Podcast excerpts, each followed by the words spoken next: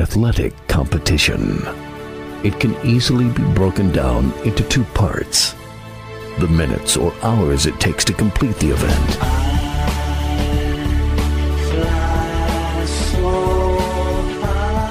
Then weeks, months, and years of joy or heartbreak.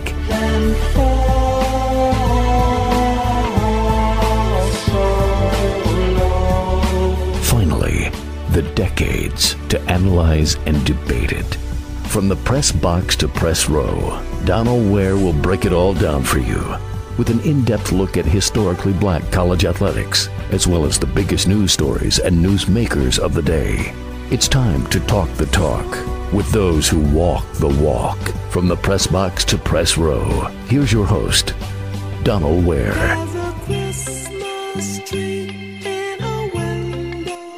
Locked into the dopest show on radio from the press box to press row. I am your host, Donald Ware. Got a great show for you today, as we generally do.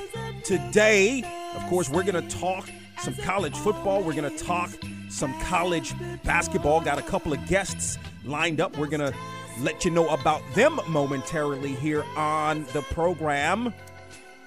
The next couple of weeks will be our year end review shows.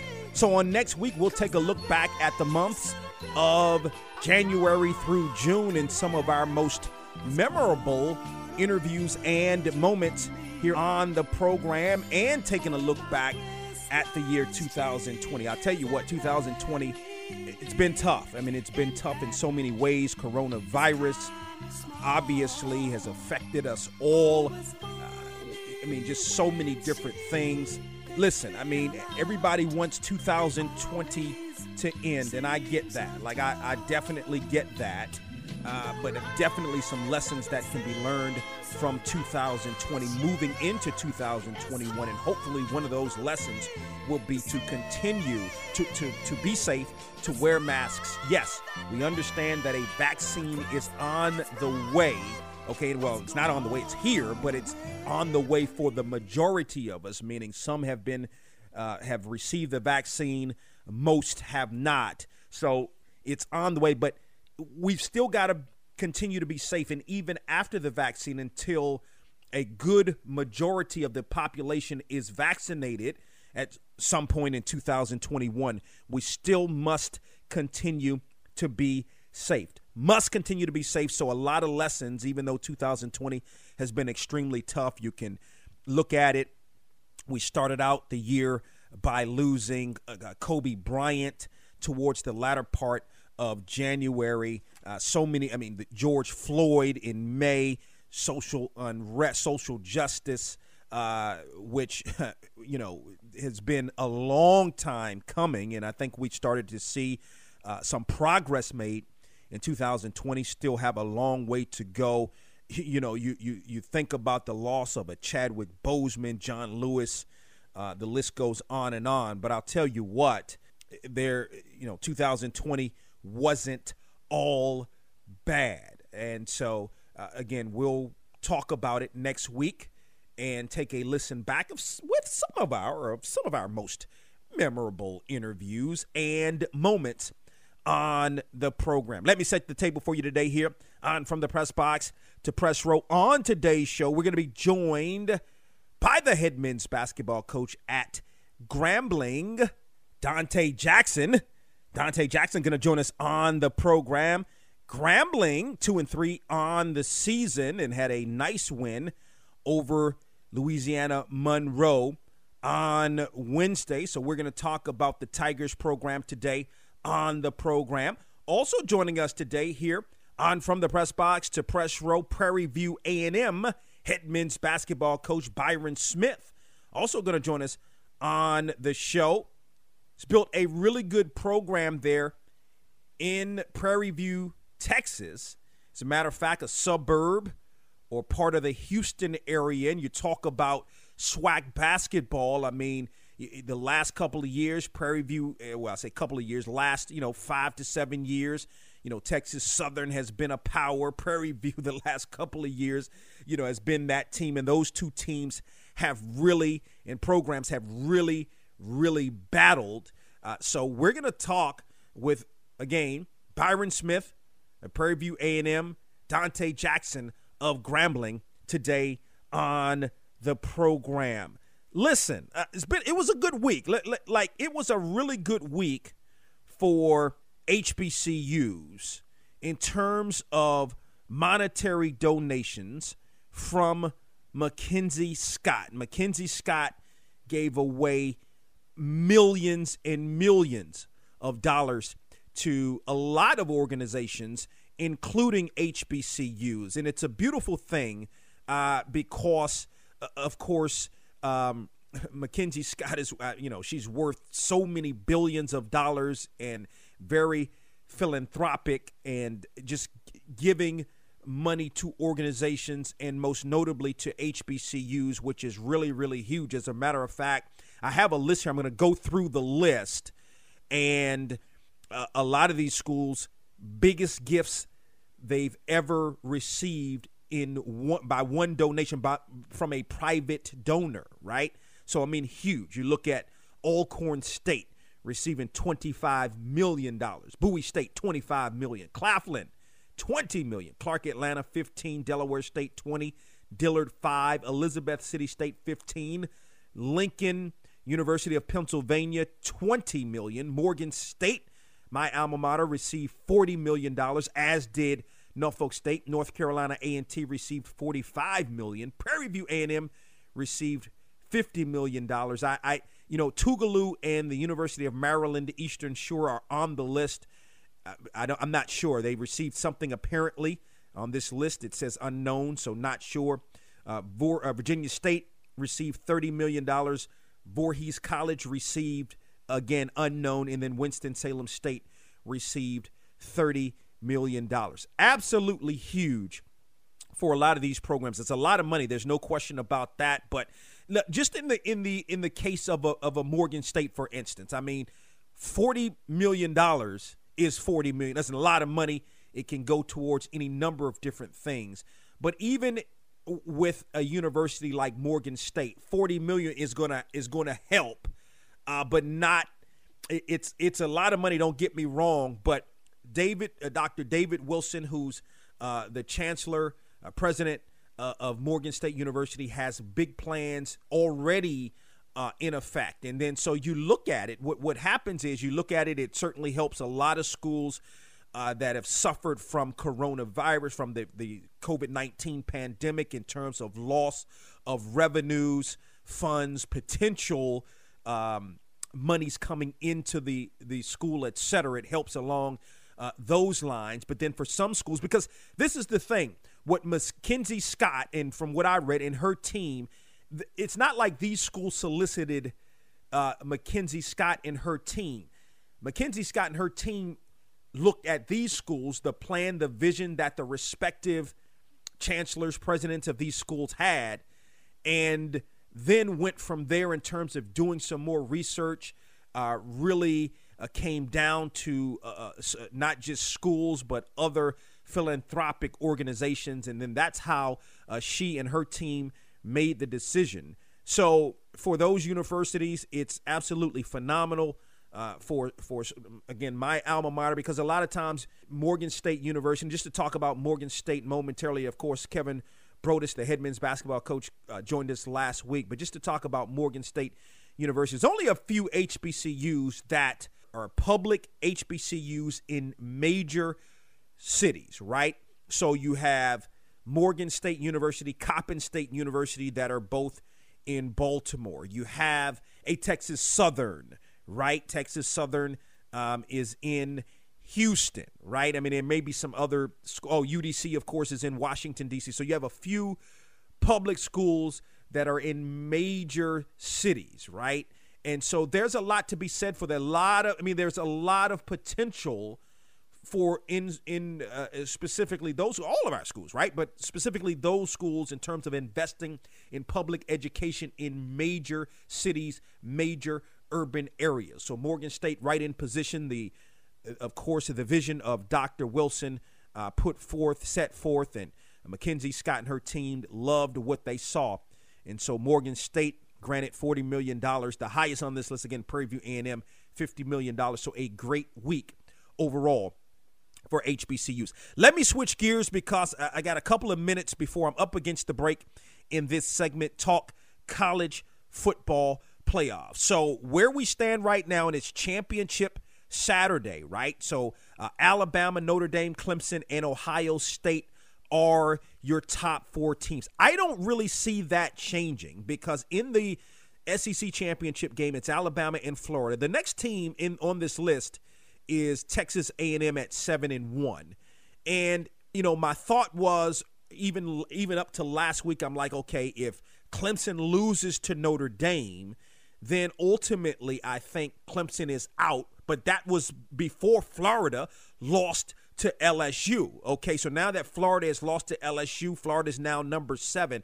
I just don't see Texas A&M leapfrogging any of the four schools, even if either four of the schools, so Clemson and Notre Dame play, Alabama plays Florida, uh, and then um, Ohio State plays Northwestern. Like if either four the, eh, eh, you know, it could be a possibility of Ohio State loses to Northwestern, that we could be talking about Texas A&M moving into that number four spot. I think that's the most likely scenario. As a matter of fact, with all of the talk against Ohio State because of uh, Ohio State hadn't met the minimum requirements by the Big Ten. The Big Ten adjusted those requirements. So Ohio State gets to play in the playoff. They had the best uh, shot of any Big Ten team to, in fact, be in the conversation for the college football playoff. So yeah, I would say if Ohio State lost, then you know, Texas A&M probably would take that spot. But this is the thing. As much as I talked about Clemson and Notre Dame, if Clemson had lost, I mean, uh, uh, you know, the ACC isn't the strongest conference. But then again, this year, neither was the SEC. Like, we think SEC, we think greatness all the time, all the time. Well, this year, the SEC wasn't great. LSU was down, right? The SEC, you know, as a whole, just wasn't great. I mean, even if you look at, I mean, Florida loses to LSU. Like LSU defending champions, I get it. They've struggled. Like if you're Florida, you can't lose to LSU. Now they're totally out of this picture, right? So, you know, it's one of those deals where I think we'll see the top four stay unless Ohio State loses. If Ohio State loses, then I think we'll see Texas A&M jump into the fray. But I want to see Coastal Carolina higher than 12. Coastal Carolina's 12 right now. Like I need to see Coastal Carolina at number 10 at least. Cincinnati at number 9. Okay, I mean I think they should be higher undefeated. Listen, it's not like the SEC is setting college football on fire. We'll talk more about this a little bit later on in the program still to come. Prairie View A&M head men's basketball coach Byron Smith. But up next talking with Grambling head men's basketball coach Donte Jackson. The old Renaissance is the new Renaissance, standing on tradition while embracing the spirit of distinction. This is the Harlem Brewing Company. Uniquely crafted beer brewed to deliver a taste, a sound, and a feeling that can only be described in one way Harlem style. So come and take a trip on the A train with our Harlem Sugar Hill Golden Ale and our Harlem Renaissance Wit Beer, the neighborhood original. Sponsored by Harlem Beer Distributing North Carolina. For more information, log on to their website at harlembeernc.com.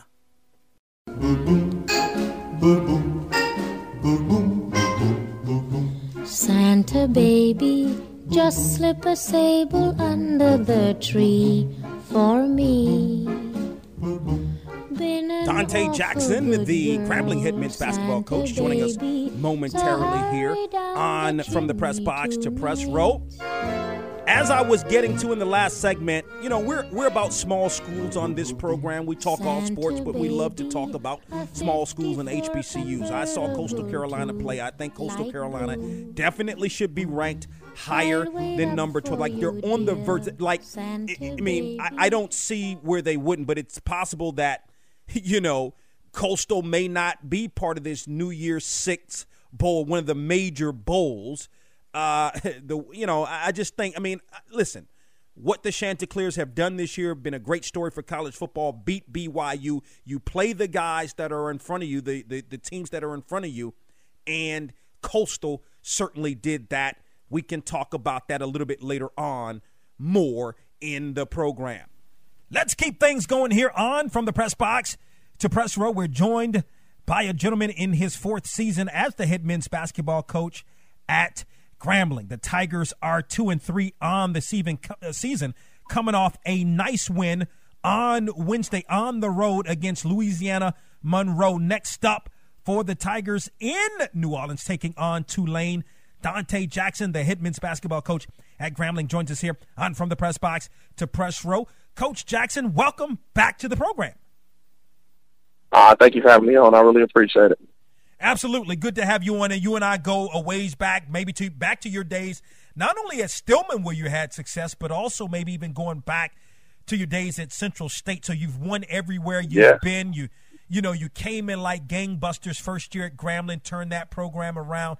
SWAC Coach uh, of the Year. Let, let me start here. Your thoughts on the season, two and three to this point, but coming off that that nice win against Louisiana Monroe.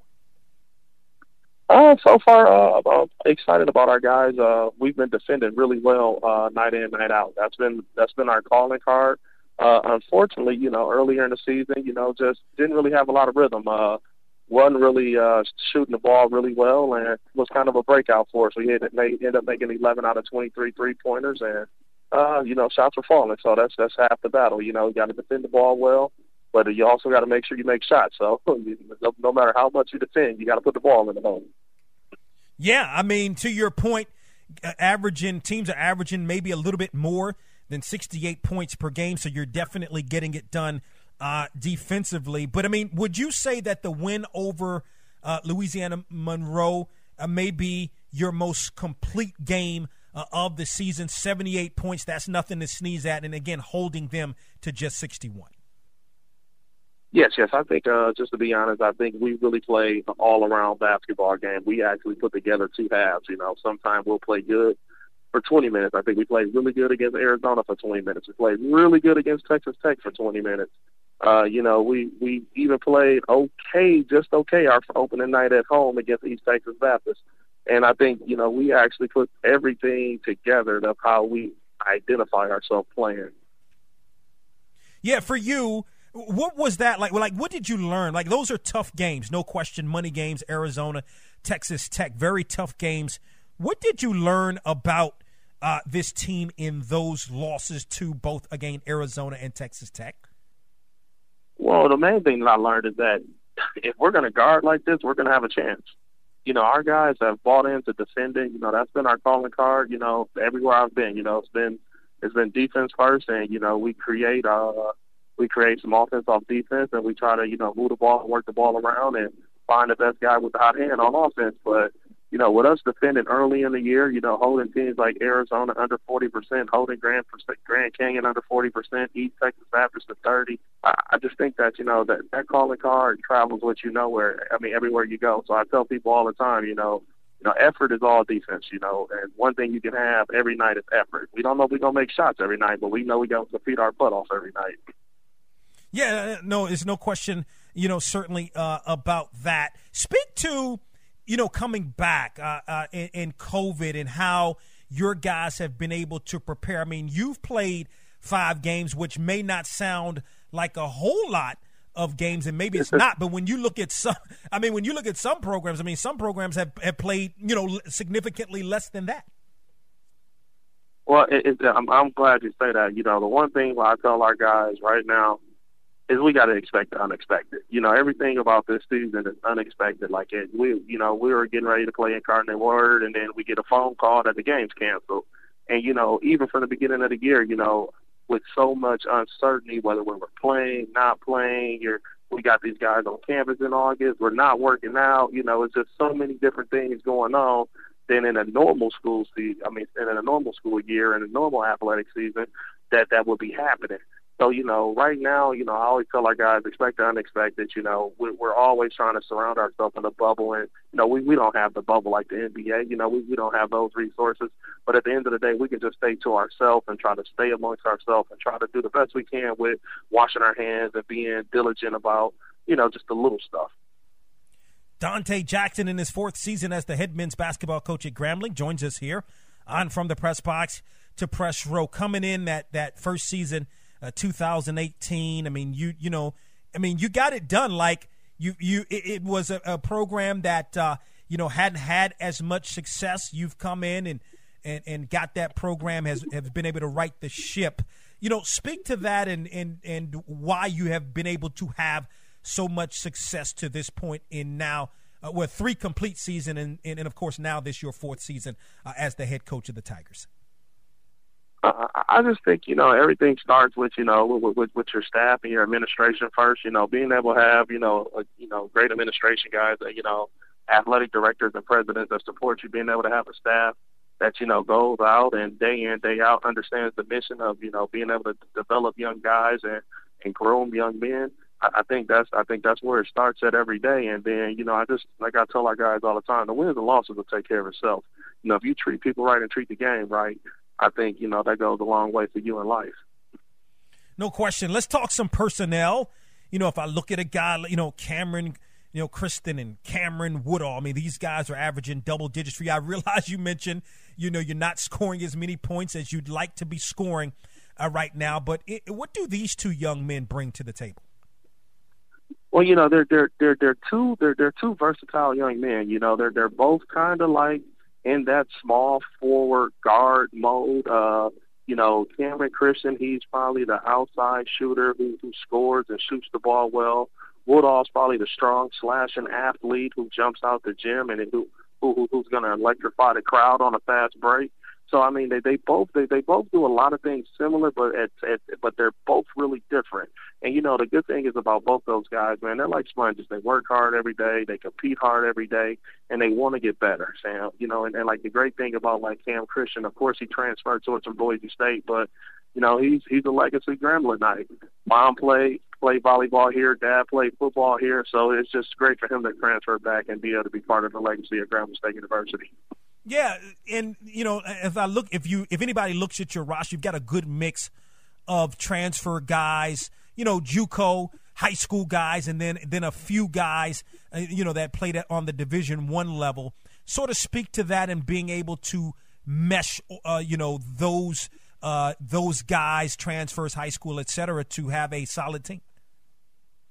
I think uh, right now, you know, we're we're we're in different times. You know, I think building teams with just all high school guys. I, I think that's a little different now. Uh, not not to say that that's, that's not right. I say that it's not wrong, but I just think there's other ways and other avenues of getting kids eligible. So it's it's so many different things with the guys transferring from Division One, guys transferring from junior college, you know, guys that's you know that's in prep school, high school. You just got to go out night in, out and find the right fit of guys for your university and your program you know, for you, I, I, don't know if we've had a chance to. Well, we have, but I mean, I, for those that may not be familiar, obviously you had a lot of success at Stillman.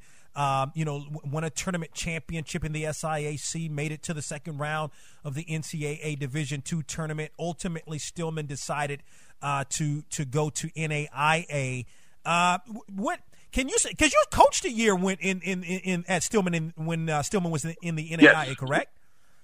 Yes, yes, we coached a year, went 24 and five, and figured it out that year. And then the next year, I got the opportunity and the blessing to come to Grambling. So, I mean, we I, I pretty much did a Division two, NAI, Division one, you name it. I probably coached it. yeah, no, no question. Again, at, at, Central State, where you had you know some success, uh, also there. So, kind of speak to that in terms of your growth as a head coach, and now your third uh, program again, moving from D two D two to now Division One? Yeah, you know, it, it was a blessing for me, uh, for Kevin Win, uh, Kellen Winslow, uh, senior, to give me an opportunity at 30 years old to become a head basketball coach. Uh, you know, and, and be at my alma mater at Central State University. You know, I got, you know, we had some good teams and we played well but I got a chance to learn on the job. you know, I learned many a times where I think, man, I should have called a timeout. I should have did this. I should have did that. So that definitely helped me in my next job at Stillman and, and to help me today where I am at Grambling State because, you know, everything, you know, coaching is coaching. You know, it's about discipline, it's about accountability, it's about finding players and, and, you know, just putting it all together at the same time. So all the stuff that I learned from Central, I was able, I was able to take to Stillman. The things I learned from Stillman, I was able to apply to Grambling. And you know, now I think I'm just a better, well-rounded coach.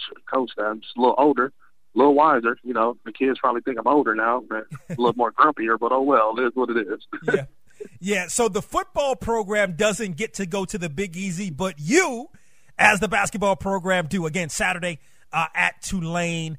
Your thoughts? I mean, what, what are you? What are your your thoughts on Tulane, and what do you have to do to go and get a victory on the road in New Orleans? Oh well, you know, it's great to be going to see uh, play Coach Hunter. Coach Hunter, uh, uh, the mentor of mine. Uh, we're playing for the first time ever. You know, it's been a guy as throughout my career I could call and lean on and talk to Coach Ron Hunter about different things. And now we're getting a chance to go down here and play. And you know, I, I think you know they he he built programs that's been really good from IUPUI to Georgia State to now he's at Tulane and you know, I, I know going in there, we're going to have to play against his matchup zones and switching zone defenses. And our guys have got to be ready to make shots and compete at a high level. You know, night in, night out, the one thing we got to do is compete. And, you know, we'll, we'll let shots fall, you know, and I think, you know, being able to have that game against ULM, seeing the ball go through the hole was big for us and our confidence. Donte Jackson, again in his fourth season as the head men's basketball coach at Grambling, joins us here on the program. The Tigers two and three on the season going to take on Tulane on Saturday in New Orleans. Coach Jackson, appreciate the time. Uh, continued success to you and the Tigers. Thank you so much. We really appreciate you having me again. Thank you. Have a blessed day. Donte Jackson's team coming off a nice win against Louisiana Monroe, again Tulane in New Orleans on Saturday. Up next here on From the Press Box to Press Row Prairie View, A&M head men's basketball coach Byron Smith. From the press box to press row and box2row.com, your HBCU sports leader.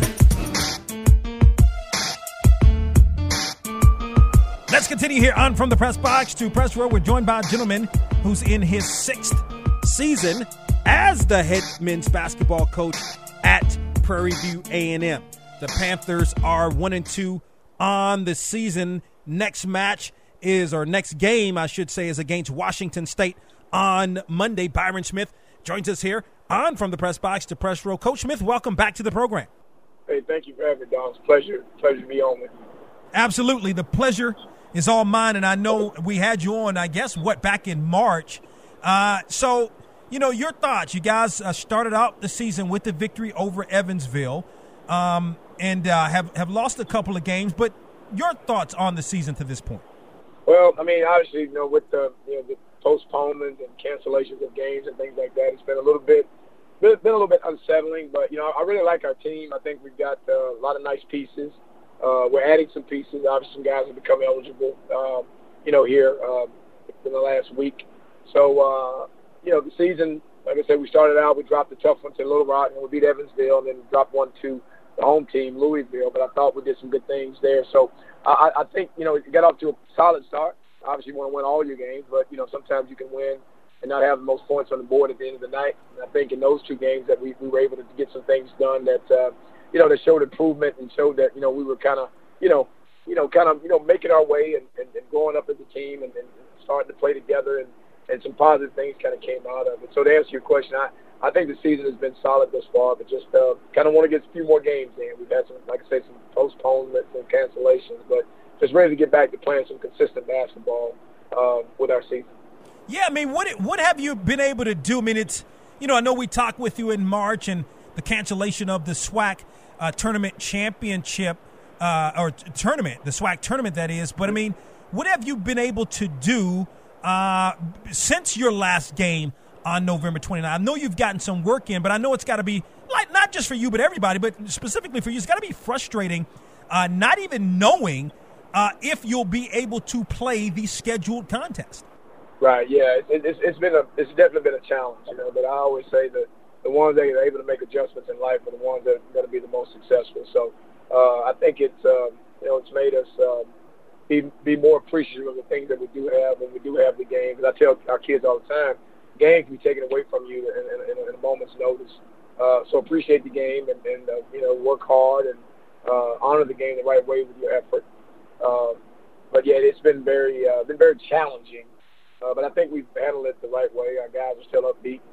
Obviously, each day, you know, they're looking to get better, improve when they're on the court, um, and just wanting, like I say, me, them just like me, wanting to get back to, you know, playing some games and, um, you know, enjoying this this game that we all know and love. So, uh, I'm proud of my group. They, they, you know, obviously followed the protocols for the most part and done what they've been asked to do. And uh, you know, you can do everything right, you know, with this with this COVID thing and follow all the pro- protocols and the safety measures. And you know, something can still happen. That's how fluid you know this virus is. But uh, but I, I do believe that we're a resilient team. I think that once we do get back to the floor, and once we get into conference play, I, I, I like our chances to be a formidable opponent and uh, have another solid season once we get into conference play. Certainly, after the loss to uh, Little Rock there in in Louisville and that tournament again, as you mentioned, bounce back uh, in the victory against Evansville. What did you see? You know, what enabled you to uh, uh, to be able to bounce back to get the victory. But more importantly, what did you see from your team and how they responded after the loss two days previous?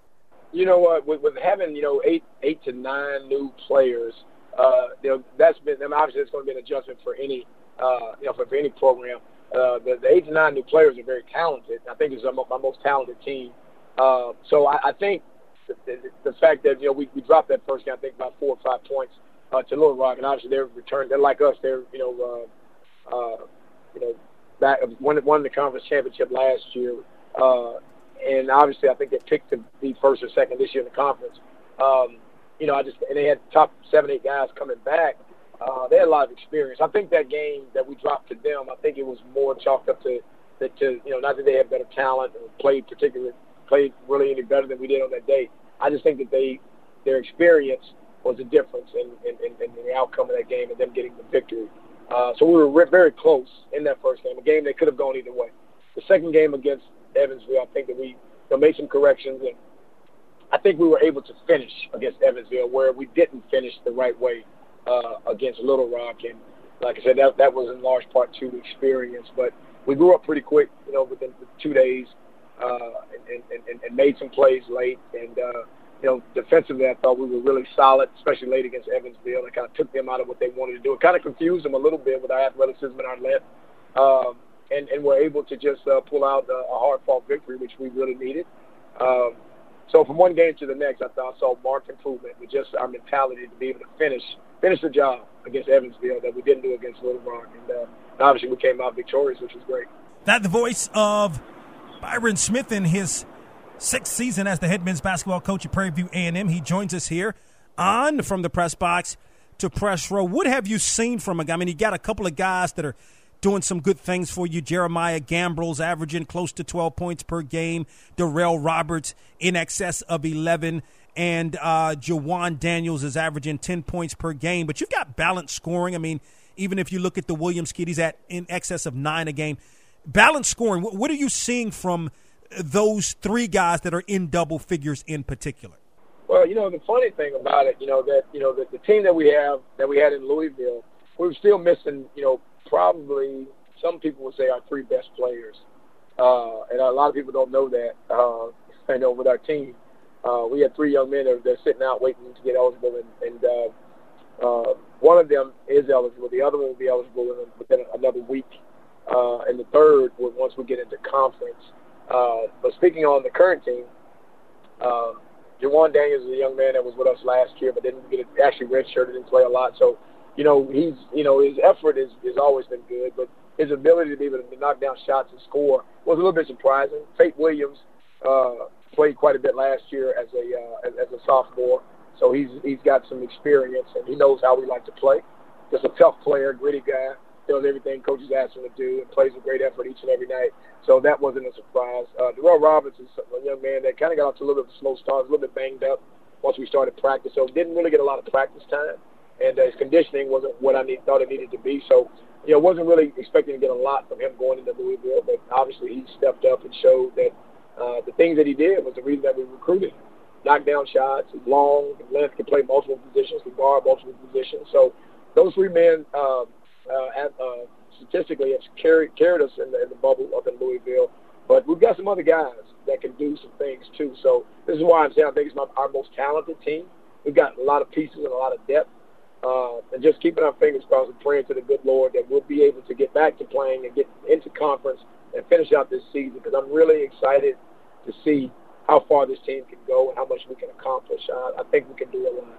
So uh, we're really excited about uh, about our season, and uh, just uh, like I said again, just praying that we can get to uh, get back to it and get through it. Yeah, I mean, you you're you sort of really reloaded because uh, you're, you're right. A, a, lot of guys from last year, uh, you know, lost to graduation. So, you know, I guess speak to that philosophy. Was it more of a situation, especially, you know, with COVID? It, it probably was. More, I mean, were you more in the mindset of reloading, maybe opposed to, you know, maybe getting s- some more high school guys in and, and building that way? Well, you know, um, really with the way that we play, um, just the expectation, you know, it takes high school guys a little bit longer to get accustomed because it's just a different style with high school and AAU to how we play here. Uh, so we normally try to go after obviously JUCO transfers, guys with a little bit more experience, a little bit more age, a little bit more seasoning, uh, and, and and just some other Division One transfers. Um, obviously, you know, with COVID, you know, the one you know I think negative about COVID is that we recruited a lot of these young men, and, and obviously we saw film and we talked to people that we know and trust in the business that gave us uh, really good recommendations about these young men, but not really getting a chance to get these young men on campus and sit down and, and having a conversation with them and just kind of talking about, um, you know, the you know Prairie View, know, men's basketball, you know, uh, as a whole, and, and not really getting a chance to really get them to understand to be a Panther and, and the expectations and the physical demands that, that, that, that we expect and we put that place we place on your body because it's pretty tough and pretty grueling. Uh, so we, we did we do feel like we reloaded, um, you know, and, and we've got I think more talent this year, more able-bodied players this year than we did last year uh, and the year before, and uh, I think that speaks volumes about you know uh, you know what we how good we feel about these young men because the past two years I, I, I thought that we had a really nice team and obviously winning the championship back to back speaks to that to the play that these guys were able to uh, go out and, and execute and perform night in, night out. So uh, we did reload, but we feel like we've got more depth. And, and this is, like I said, I think this is uh, probably our most talented team uh, from one uh, to about 12 that, that you know, we, we can go pretty deep. So we're really excited about the uh, the opportunity to coach these guys and just see how far we can go with this this group that we have. Again, Byron Smith in his sixth season as the head men's basketball coach at Prairie View A&M joins us here on the program. Can you speak to me? You took over uh, the helm of the program in January of 2016 on an interim basis, and really, I mean, you've you've really soared ever since then. SWAC tournament championship uh, in 2019, one of the you know one of obviously one of the better programs uh, in the SWAC in the last uh, five years or more. Can you can you talk about how you've been able to really build this program in now six years to one of the better programs in the SWAC?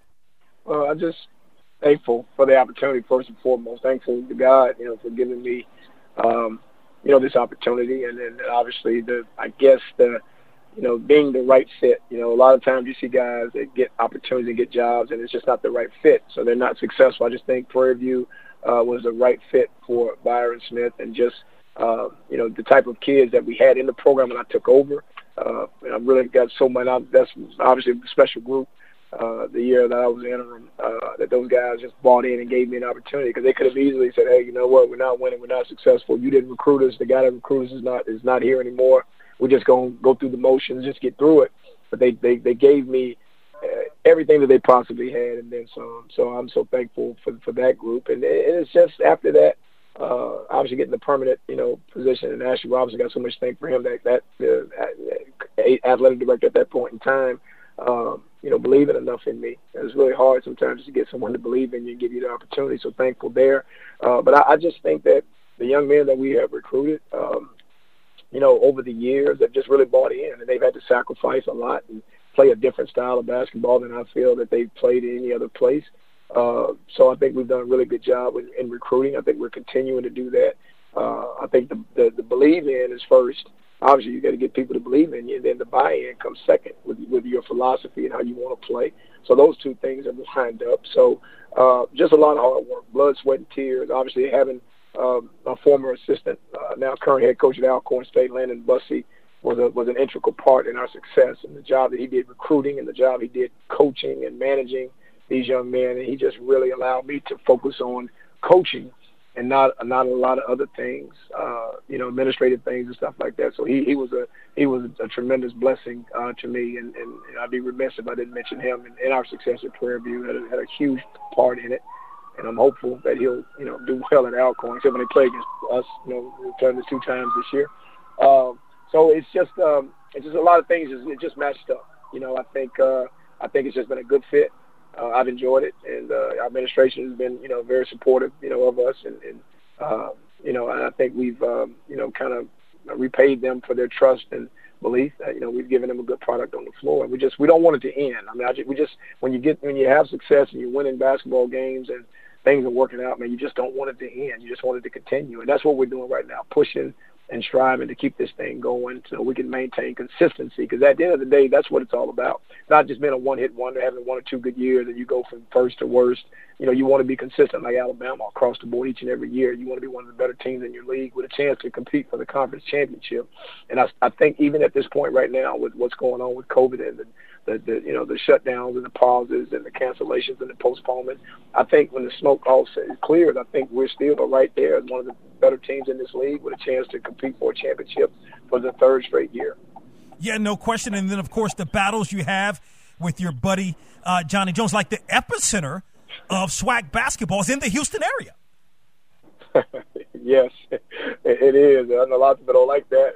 they don't really want to uh, acknowledge that or admit that, but it has been. I mean, obviously, uh, the Don, the Don of all Dons, and the, and the guy that I give so much credit for raising the the appeal, the profile of the SWAC is uh, Mike Davis, who's obviously was a Texas Southern, and just it gets no better than Mike Davis, and just the the level.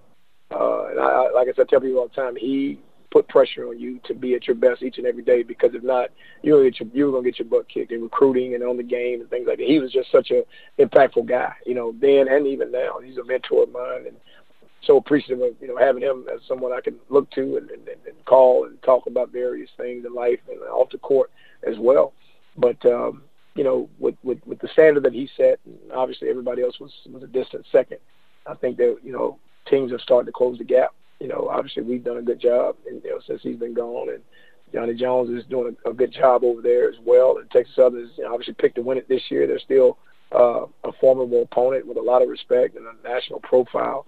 Um, but yeah, it, it, it kind of it kind of starts and, and kind of finishes here at Houston. It has been that way for the past you know six seven years with uh, you know, Prairie View, uh, excuse me, Texas Southern and Prairie View. And, uh, you know, we, we, we, we just want to be in the number. We just want to have a chance. And that's what we're working for each and every day and fighting for each and every day, uh, just to be, to, to be, you know, to give yourself an opportunity uh, to compete for a championship. And I, I, I really believe that for the years to come, I, I think, I think we're going to be there. I don't think it's going to be a major drop off, at least not from the coaching staff and we're going to continue to get players in that believe in what we believe in, and uh, you know just want to go out and be successful and have an opportunity to, to win championships. So that, that, that's kind of where we are with it right now.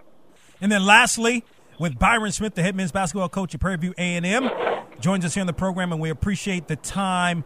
Uh, Washington State, your thoughts again? Your next opponent on Monday, currently undefeated and knocked off Texas Southern to open the season. Yeah, you know, Kyle Smith is a, actually a Houston guy. The head coach out there, he's actually a Houston guy the Alief uh, Elsik High School here in Houston, and you know, has been a been a, a, a, a trusted and respected assistant coach in, in, a, in a lot of different places. Uh, and obviously, this been his second year. He's you know he's kind of got that program kind of you know uh, moving in the right direction. They've done a good job in recruiting and things like that. So obviously, being in the Pac-12, that they'll be a formidable opponent. But you know, I do think that you know, if we can go in and, and, and, and, and do some of the things that we like to do and that we're known to do, I, I, think we'll have a chance to, uh, you know, I, I, I do feel like we're at least worthy to be on the floor with them. I don't think it's a mismatch by any stretch. We just got to go out and play Prairie View and Panther basketball and uh, let the chips fall where they may. But a well-coached team, uh, organized coach, um, you know, obviously a great opportunity for us anytime you can go play against a – uh, you know, a team of, of you know the, the conference of champions. The great Bill Walton continues to say in the Pac-12, Pac-10 when, when he played, but Pac-12 now. Uh, so we're excited about the opportunity, and just uh, you know, been a, been a few weeks since we've been on the floor. Just anxious to get back out there and uh, kind of get ourselves going, and uh, you know, just hope for the best. But we'll be, we'll be always be competitive. We're always going to get after you. We're always going to give you uh, a lot of toughness, and we're, we're going to fly around and, and, and, and play like our hair is on fire. And uh, you know, we're just going to show up and uh, you know, and, and, and, and do our absolute best. And at the end of the night, we'll let the scoreboard take care of itself. But uh, but we feel real good about this season. We just again, we just got to pray that you know we we can get you know get back to it and get through it and uh, get on the other side of this COVID thing because I'm telling you, it's definitely had a, a huge impact on, on the world. But, uh, but we're hanging in there each and every day, just and, and excited about uh, about the future.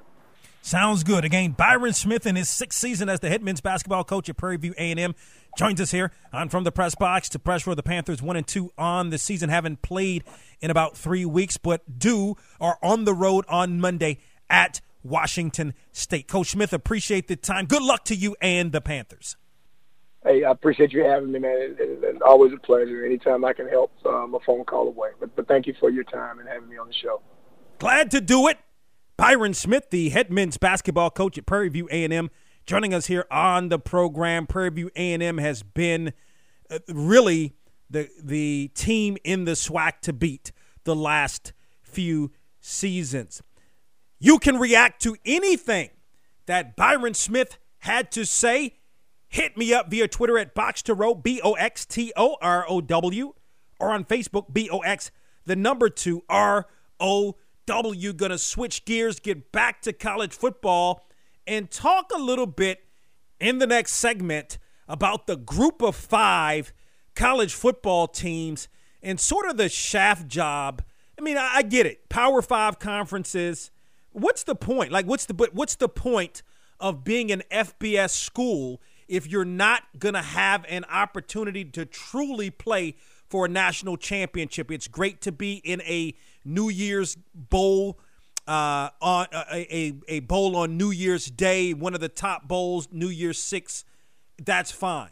But if you're not going to be able to truly play for the national championship, what are you gaining by this? Let's have that conversation on the other side. This is from the press box to press row, and you got us locked right here on ESPNU Radio on Sirius XM. BoxToRow.com Box2Row.com is the website for all of your HBCU sports needs. From the game of the week feature to interviews to the latest news in the world of HBCU sports, BoxToRow.com has you covered. Missed a week of From the Press Box to Press Row? BoxToRow.com has all the archive shows. Don't forget to check out the All American teams and weekly media coaches bowls. From the Press Box to Press Row and BoxToRow.com, your HBCU sports leader.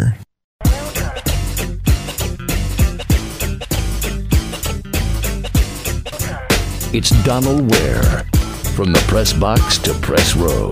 Right close to 8 o'clock in the east, 5 o'clock out west here on ESPNU Radio on Sirius XM. And I want to take this last segment to talk a little bit about the college football playoff, but I think more specifically about the group of five and the purpose of even being in FBS if you don't really have the opportunity to play for a national championship. You look at FCS football. FCS football plays for a national championship. You look at the FBS level, and even in the FBS level, very much like the Power Five conferences like to do in basketball. Basketball supposed to be all Division One, right? But then you you have what are called mid majors, right? Same thing in FBS. We have Power Five, then we have the Group of Five.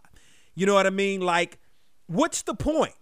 What is the point? And it's it it it really, it, you know, if you're not in a Power Five conference or you're Notre Dame, in this case, Notre Dame is in the ACC this year, you essentially have no shot. Now, you know, I look at the groupings in the college football playoff, and I look at Florida at number seven. Um, you know, I look at Georgia at number eight.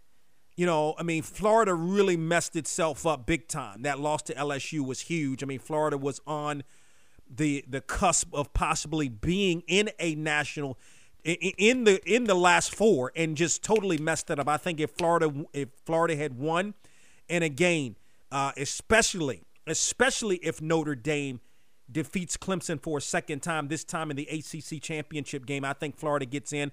But again, it, it depends on how much credence you give to a conference championship game? Like, how much does it hurt you if you lose? And it, certainly can't hurt if you win, right? That type of of, of situation. Florida was right there. But I mean, if I look at Cincinnati at number nine, and Cincinnati has zero losses, okay, on the season. You can argue, oh, they play in the A- AAC.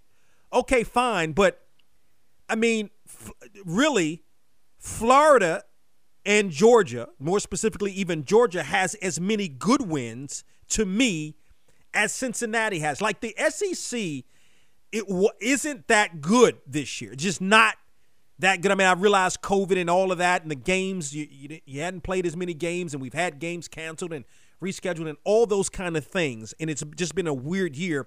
To me, that's more of an incentive to have like a Cincinnati, right? Undefeated. I mean, you can say what you want. At the end of the day, and we can argue if you know, SEC, I mean, I get it. The SEC is the best conference. It's going to have the reputation even this year. I'm okay with that. The end of the day, though, Cincinnati in the loss column has a goose egg. Meanwhile, Georgia and Florida have two losses on the season.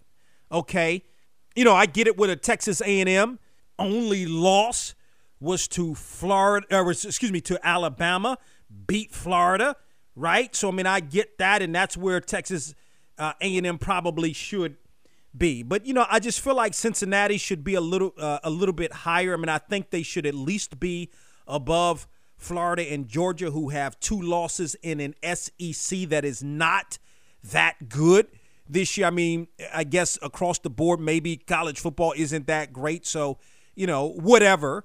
Uh, I know Coastal Carolina, and by the way, Coastal uh, won't be able to. They're not playing that uh, that uh, the championship game because of a COVID outbreak. But again, how much does that hurt or help you? I don't think it. It definitely wouldn't have. I don't think helped Coastal Carolina that much. Uh, certainly would have hurt, I think, if uh, the Chanticleers had lost. But I, you know, it's like should in the the if you're not a Power Five, should there be and I, and I know this is sort of out there, but should there be some kind of national championship game for those that are not part of the Power Five? I think to be more inclusive of the college football playoff, we definitely need to open up to more teams. Only four teams right now. That needs to be expanded. I know there was, uh, I think the more likelihood of expansion, if there is a number, would be to eight. I think, you know, eventually you have to open it up more to more than just that. Because even if you open it up to eight, Cincinnati still doesn't make it, according to this, according to the latest college football production projections. Now, of course, there's a final college football playoff projection, but according to where we are right now, even Cincinnati doesn't make it. You know, should there FCS has in the NCAA FCS, there's a playoff. There's a playoff in the national championship, Division Two, Division Three, same thing. You know, does there need to be something like that for the non-power five? The Power Five has blocked out even ever since Boise State became really, really good, was beating some teams, including beating Oklahoma in a bowl game. The Power Five is like giving the Heisman to the rest of the FBS. It uh, it is un- definitely unfortunate. I gotta leave it right there because I gotta get ready to run here. I'm from the press box to press row. Thank you to Byron Smith, the head men's basketball coach at Prairie View A&M. Also Donte Jackson, the head men's basketball coach at Grambling for joining us on the program. For more information on From the Press Box to Press Row, log on to our website, boxtorow.com. And always remember to support those that support you. From the Press Box to Press Row is presented by DW Communications.